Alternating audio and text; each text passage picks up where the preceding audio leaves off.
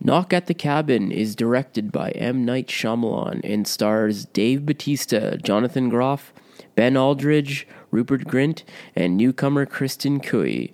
Based on the 2018 novel The Cabin at the End of the World by Paul G. Tremblay, the plot follows a family vacationing at a remote cabin that are suddenly held hostage by four strangers who demand one of the three members of the family must sacrifice themselves in order to save the entire world.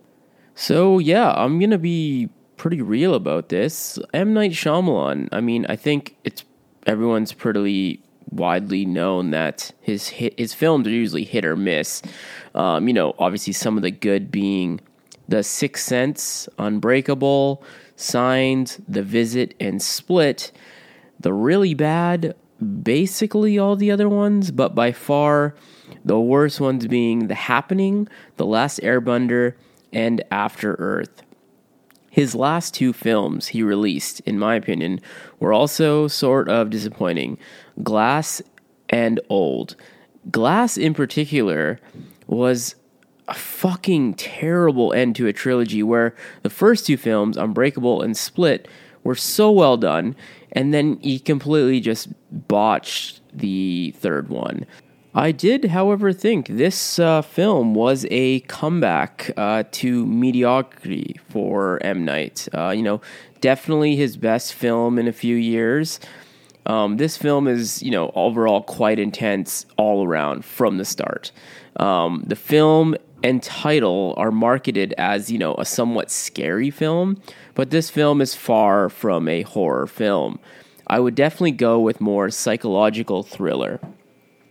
Basically, the entire film revolves around if you were in this position, do you believe what these four people are telling you, or do you trust what you know and think what they are saying is complete and utter bullshit?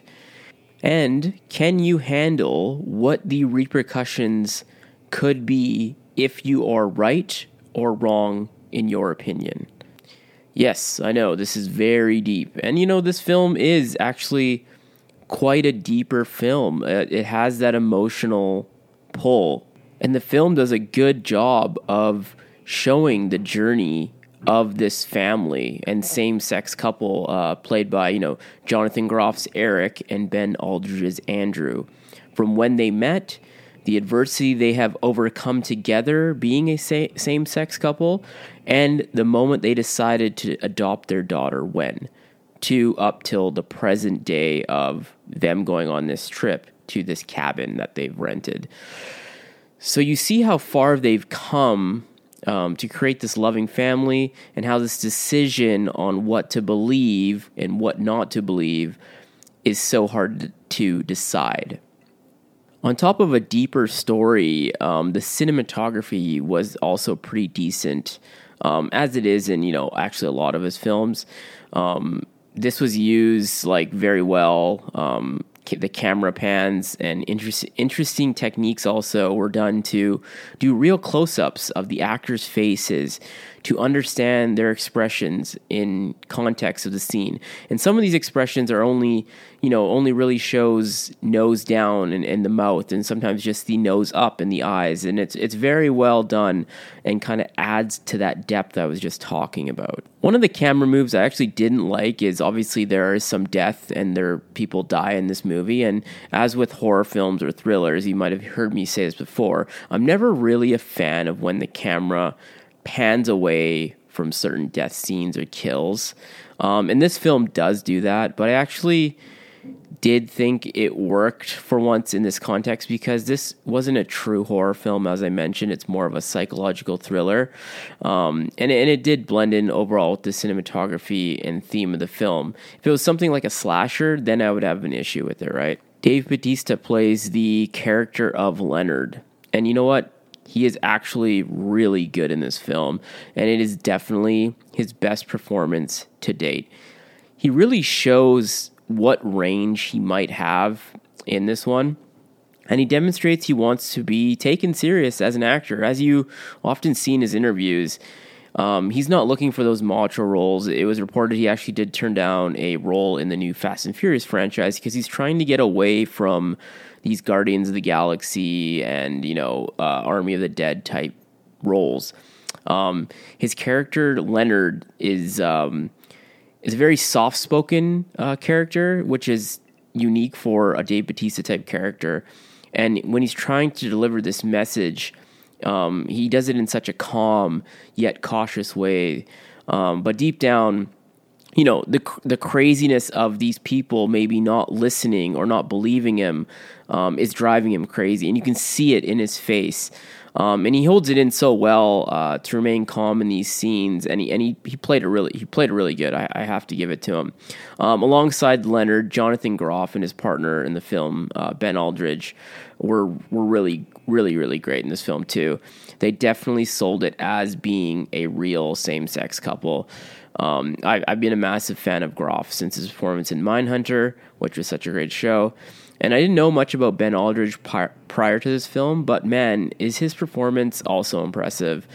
Um, I have to say, though, apart from those three, they all are great, but the real scene stealer, opposite of Batista, um, is this little Asian girl um, named Wen.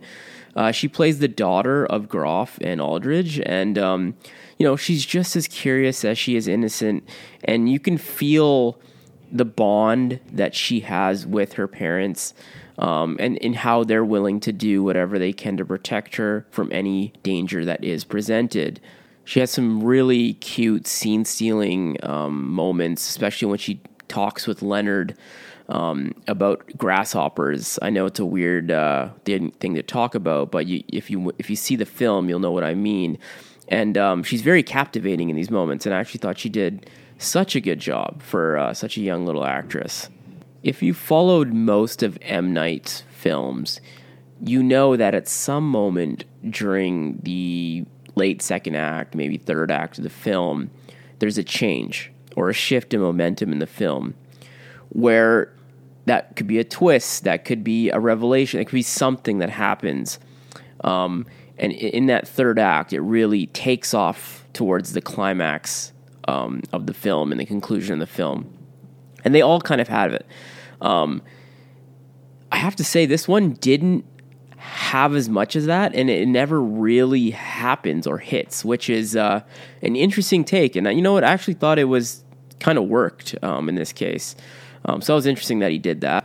But as with a lot of, you know, M. Night films, they might have some really good aspects, like I, I might have mentioned, but kind of frustrating part is with, you know, a lot of these films he does, he leaves a lot of plot holes and unanswered questions. And I know he does that on purpose.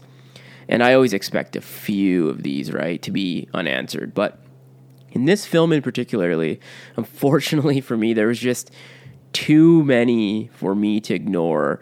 And you, as the audience member, when I was watching this theater, you're you're kind of left talking with whoever you watched it with or whatever to try and fill in a lot of blanks. But there was too many for this one, and uh, it was just kind of a moment like, come on, like give me something here. Anyways, uh, I'm going to give Knock at the Cabin a grade of a B. All right, thank you for listening. There'll be more coming soon. Hope you guys enjoy. See you later.